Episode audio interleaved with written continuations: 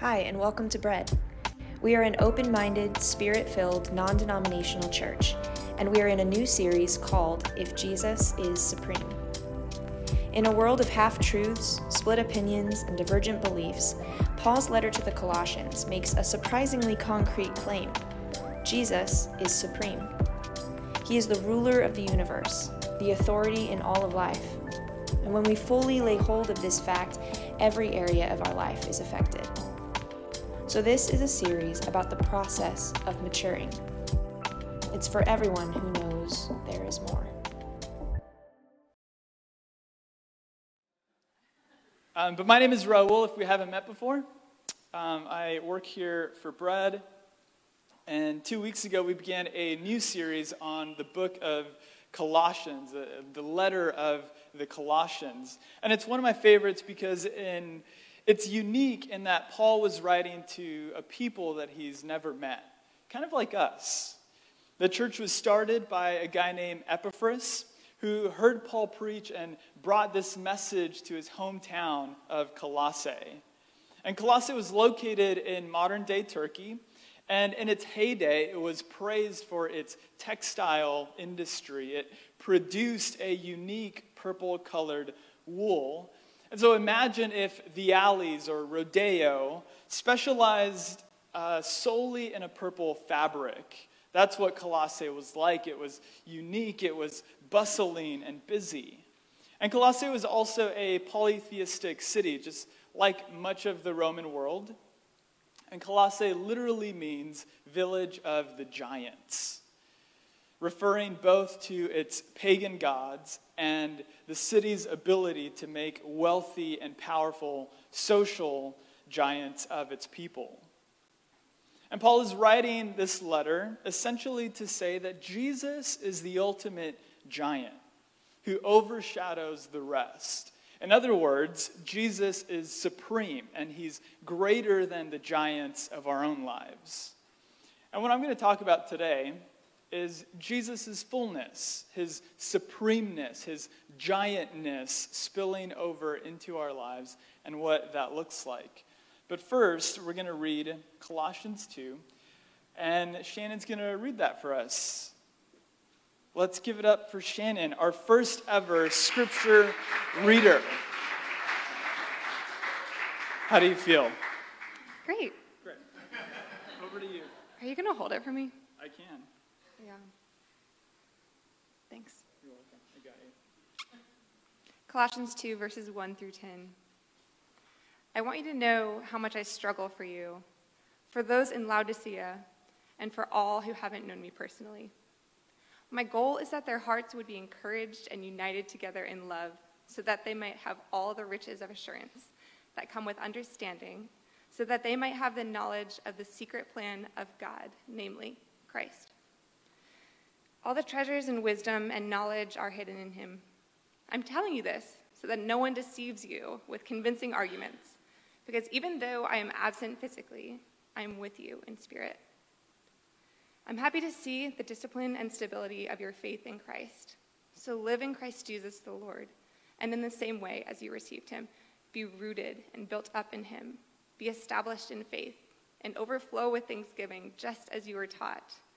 See to it that nobody enslaves you with philosophy and foolish deception, which conform to human traditions and the way of the world rather than Christ. All the fullness of deity lives in Christ's body and you have been filled by him, who is the head of every ruler and authority. Colossians 2. Amazing. Thank you. Let's give it up for Shannon. It's, it's really great hearing from different uh, voices. I, I, love that about church. Uh, but I'm a big fan of adventure movies. Anything with a treasure hunt just gets me. And Ash and I cannot be more incompatible in this. She wants to watch reality TV, and I want to watch the good, the bad, and the ugly. And I find these stories inspiring and compelling because they get at a very real human desire the desire for fulfillment. The Goonies aren't fulfilled until they go and find the secret treasure to bail out their parents. Or in The Secret Life of Walter Mitty, Ben Stiller's character isn't fulfilled until he finds the final cover photo for Time magazine's last printed issue. And Indiana Jones is fulfilled only when ancient artifacts and treasures are in their rightful place away from the bad guys. These stories illustrate our longing for treasure, our longing for that thing that will fulfill us or give us that superpower or that thing that will save us. These stories um, all have something in common. There is a map or a clue involved. And as a kid, I loved to draw up treasure maps. I'd bury treasure in the backyard, and then I'd draw a map and then days later find that thing that I buried. I was a very odd child, but I kept myself busy. Um, but there's something fulfilling about finding treasure. There's something fulfilling about not walking away empty. And I think we find these stories moving for this reason that treasure hunts are about empty people becoming full. And it's what the gospel is about. Empty people becoming full. Full not in and of themselves, but full in and through the living God. But empty is where we start.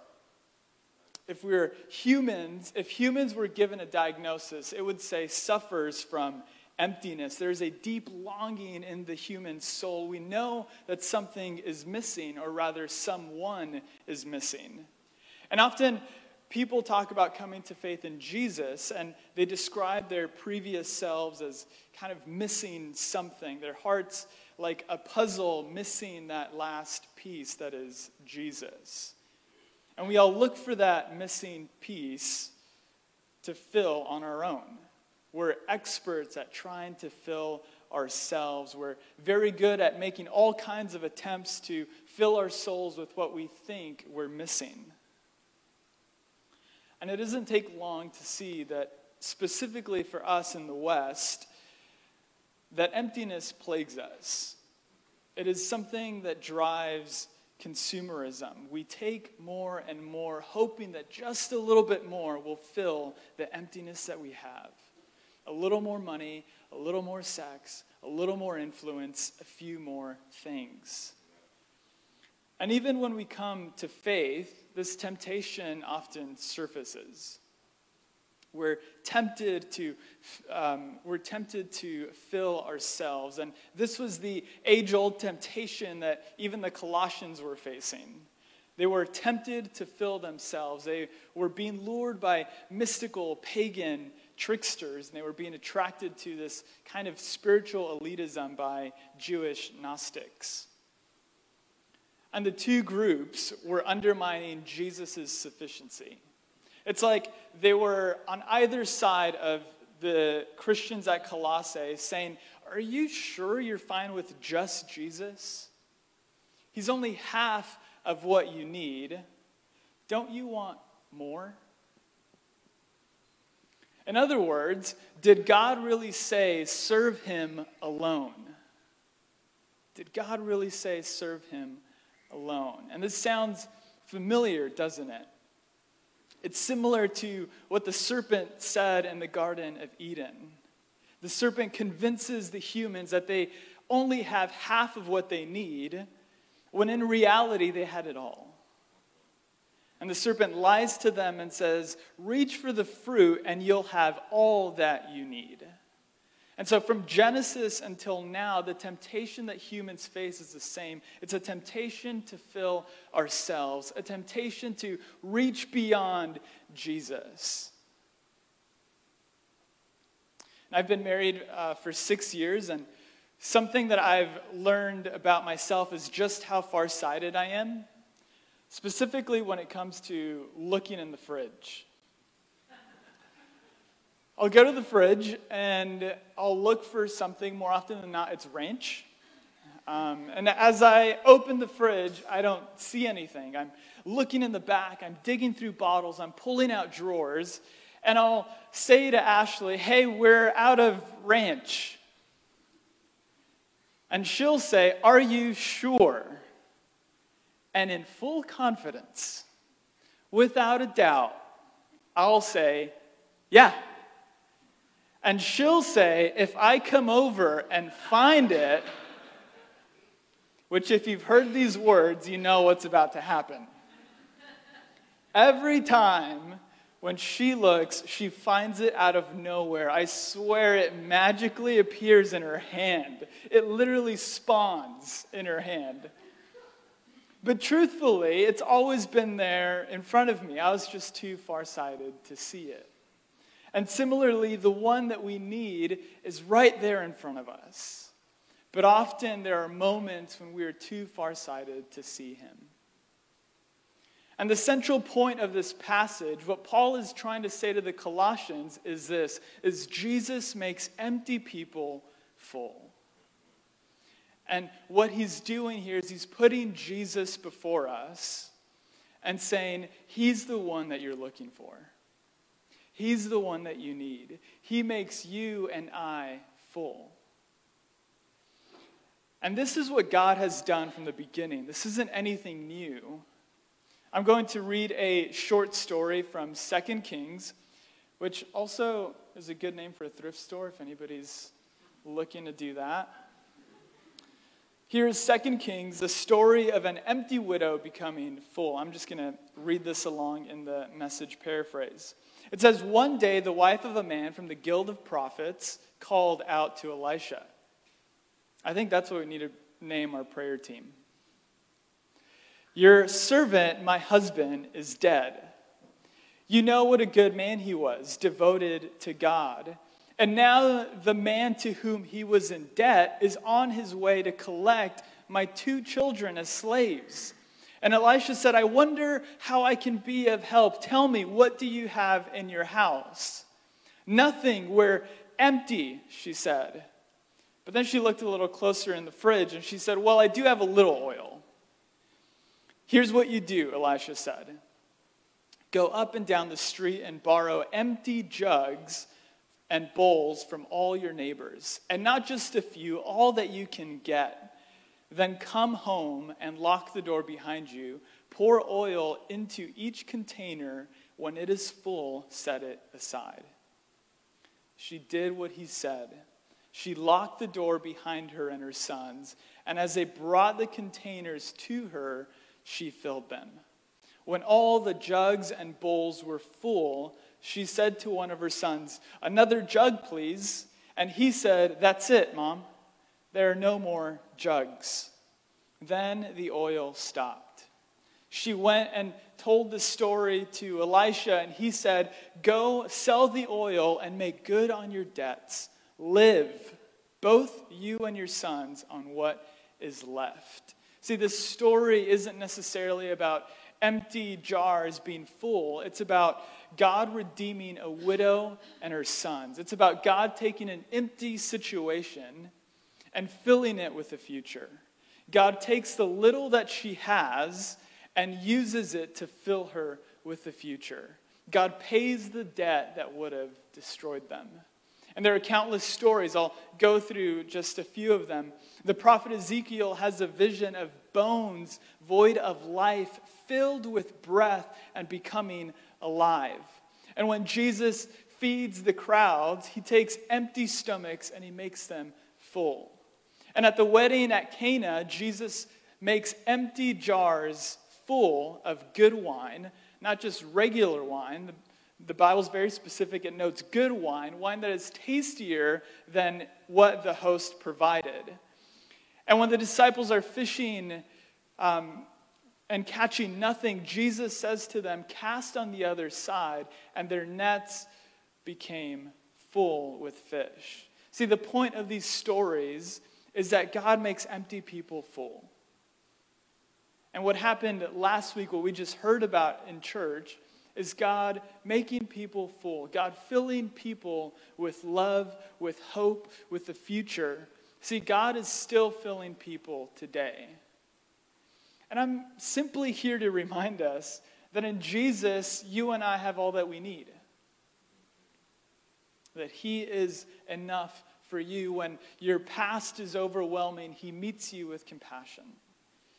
When our tanks are empty and we're feeling depleted, he fills us with His Spirit. When we're tripped up on self condemnation, He fills us with grace. I love what John writes here. He says, From His fullness, we have all received grace upon grace. There is grace for you. Whoever you are, wherever you are, if you're a living, breathing person, you are a candidate to receive grace. And not just one dose of grace, endless amounts, because grace doesn't expire. Grace is the unearned, undeserved kindness of God, and it never runs out, it never runs dry, and He is full of it. And elsewhere, Jesus says this He says, My grace is enough for you because power is made perfect in weakness. In other words, my grace is made full in your emptiness. And He goes where there's room. He goes where there's space for His grace. And so when we're empty, He brings His fullness. And John's gospel tells us that Jesus came full of grace and truth, and we need the fullness of who He is. When we're weak, when we're lacking, when we're empty, He comes to fill us up. And so, the overarching point of Colossians, if Colossians had one phrase to summarize it all, it would be Jesus is the center, or Jesus is supreme.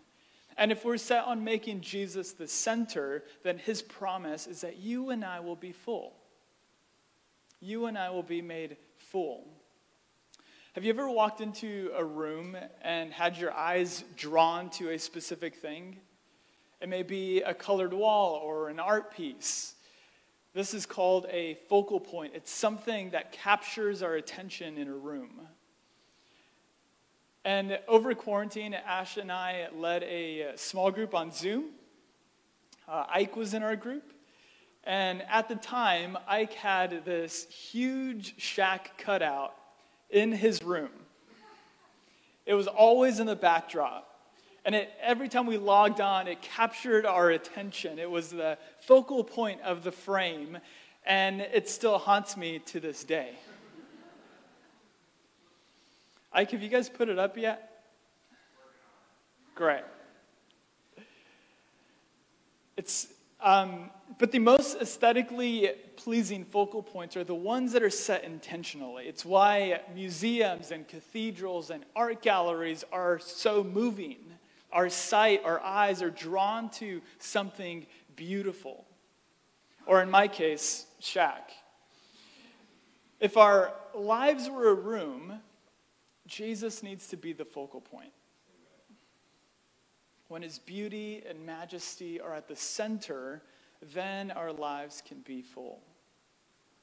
And so allow Jesus to be the Shaq in your room. That image is going to stay with you forever. You're welcome. But we live in fullness when Jesus is the center. And living in Jesus is the goal. In Colossae, while tricksters and Gnostics had their heads in the clouds and were calling the church to an elevated kind of spiritual elitism, Paul is saying, hey, guys, we, we need to ground you a little bit here.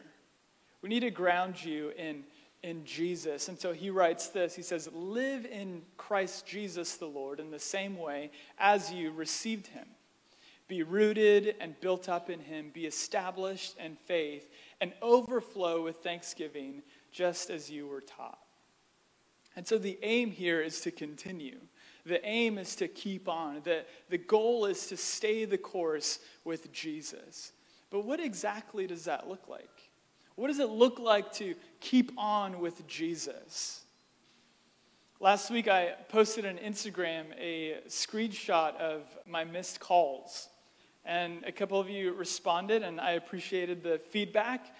But they were all uh, spam calls calls that tried to lure me into giving my credit card info, calls that tried to sell me on solar panels for my house. I don't own a house, don't know how that happened. At least somebody thinks I own a house. But I think as American Christians, we've also maybe received a spam call a call that has maybe sold us on a version of Christianity that is a bit self serving and maybe robbed of its power. We may have been given a Jesus that looks more like a genie than a king. And Martin Luther King makes note of this. He saw this in the 60s in a sermon of his. He said that the main point of Christianity is not to make you happy, it's to do God's will. And it doesn't mean God doesn't want you to be happy. Remember, he comes to bring life and life abundantly. He brings fullness of life. But what he's talking about is a version of Christianity that is self related, one that ignores the injustices toward our neighbors, one that doesn't look like Jesus.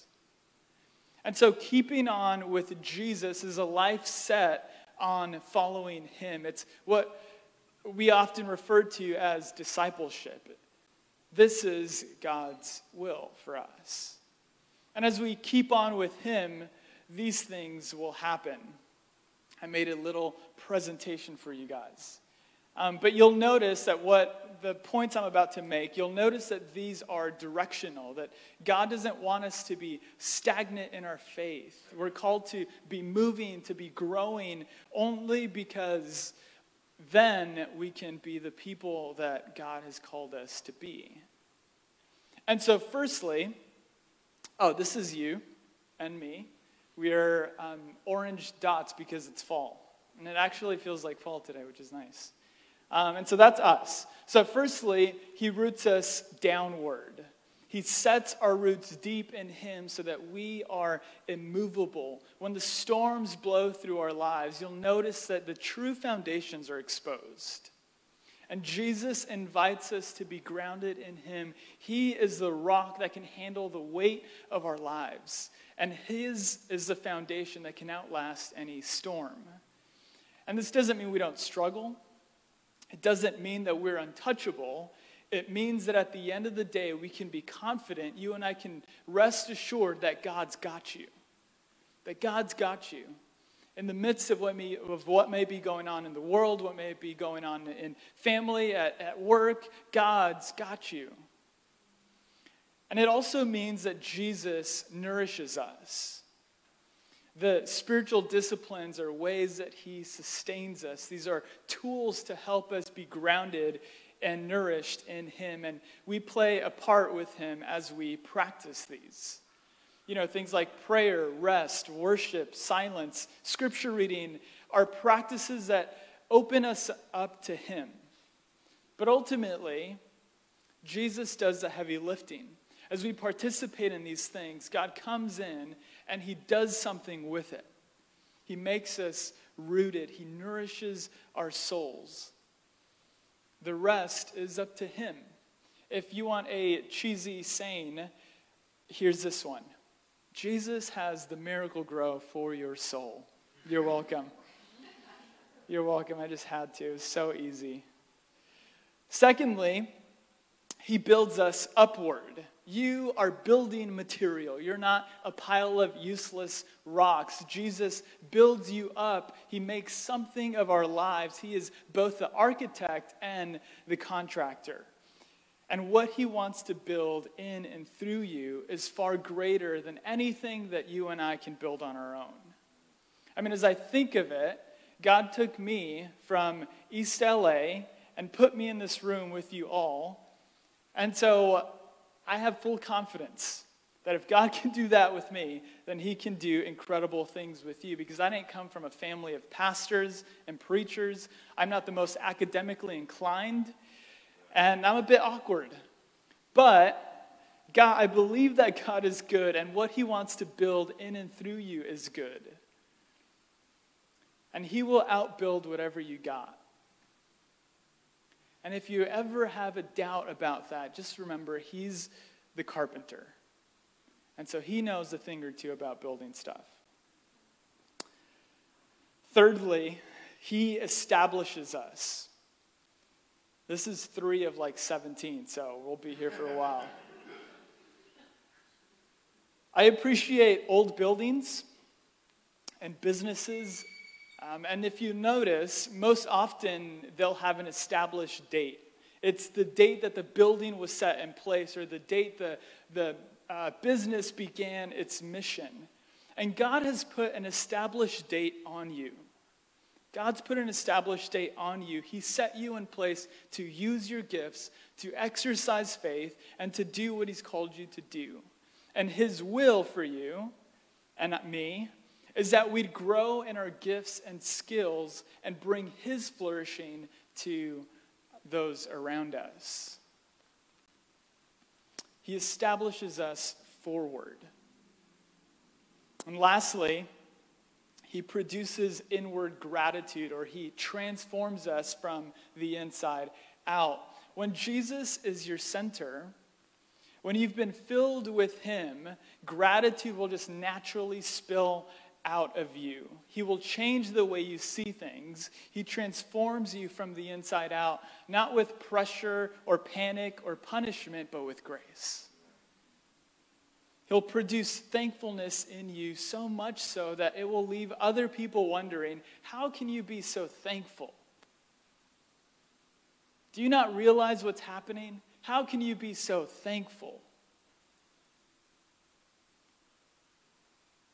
But it is the fullness of God that transforms us from the inside out so that we see things differently. We see things from a heavenly perspective. There's a great quote by a Jesuit priest that says, It's not joy that makes us grateful, it's gratitude that makes us joyful.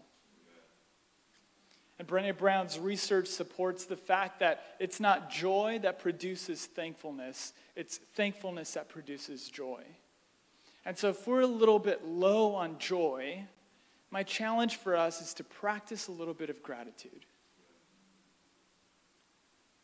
And the Bible says to be thankful in everything, not necessarily be thankful for everything, but be thankful in it because it recognizes that you and I will go through some difficult times. And you can be thankful not for the hard season, but in the hard season. Because in the midst of it, His grace doesn't leave you empty.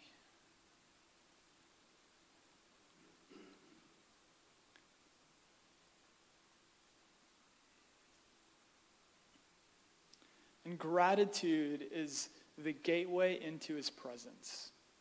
It's why we begin with worship. It's why we begin with giving thanks. It's why we begin with songs. Because there's something about lifting up Jesus that, that, that makes him supreme in, in light of everything going on. I loved what Ben said this morning. And I, and I, and I, think that is what God is doing is he wants to be lifted up. He, he wants our eyes on him so that we're not defeated by the, by the small battles happening around us. And so let us put Jesus in the center and allow him to root us, to build us, to establish us, and to produce gratitude in us, to transform us from the inside out. Let's be followers of the living God who are growing downward and upward and forward and inward. And you and I have everything that we need for this. You're not missing anything that you don't already have in Jesus because you have been filled by Him. But we leak, don't we? We are like bottles or jugs with cracks. Cracks that other people have put on us, cracks that we've put on ourselves, cracks that come from just living in a broken world. And there may be a number of us who are experiencing depression, and this can really leave you feeling empty. And I don't want to speak too much outside of my scope of expertise here. We've got a number of therapists that can do that. But I will say that Jesus is sensitive to that. That he, is, he has given us all the tools to be able to navigate the reality of depression. We believe in medicine, we believe in therapy, we believe God can use any tools. And if this is an enduring experience for you, please don't count yourself out of being filled with the love of Jesus. It may be complex, And there may be people who don't fully understand, but God is an expert at meeting us in the complexities. And so we leak his presence. We're full, but we need to be filled ongoingly. And what I've noticed is that the most mature Christians are the people who've walked with Jesus for decades and decades and decades are the ones who admit their need for more of Him. And so let us not be Christians who are empty of Christ.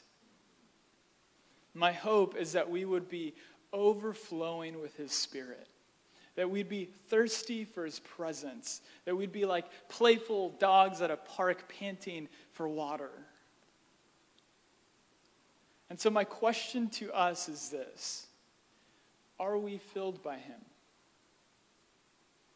Have we maybe been trying to fill ourselves? Are we a bit empty? We often speak of church as being a gas station or charging station, if you will, where we come to be filled, we come to be charged. And so you're here. Get your fill, get your charged. Imagine how silly it would be to pull up to a gas pump and say, well, that was, that was nice, and then just drive off without getting any gas. Jesus wants to fill you with his energy. He wants to fill you with his love. He wants to fill you with his grace. And honestly, there's no amount of, of God's love that is ever too much. There's often people who say, well, well, you, you speak too much on God's love. And honestly, if you really understand the power of God's love, you can't speak on it enough. And so he wants to fill you and I with his love. And as the band comes up and we go into a song, let's begin with giving thanks. I know it's not November, but it's coming. But just remembering that gratitude is the gateway into his presence. The Bible says that the Bible says that we could enter his, his courts, enter his gates with thanksgiving. And so let us begin with thanks. And as we begin to sing in your own words, ask him to fill you. Let's maybe take a moment to do an internal evaluation and, and ask are, are we feeling a bit empty? Are we a bit depleted? And ask God to meet you in that. Because He loves to meet us where there's space, He loves to meet us where there's room. And so, in your own words, let's ask Him to fill us.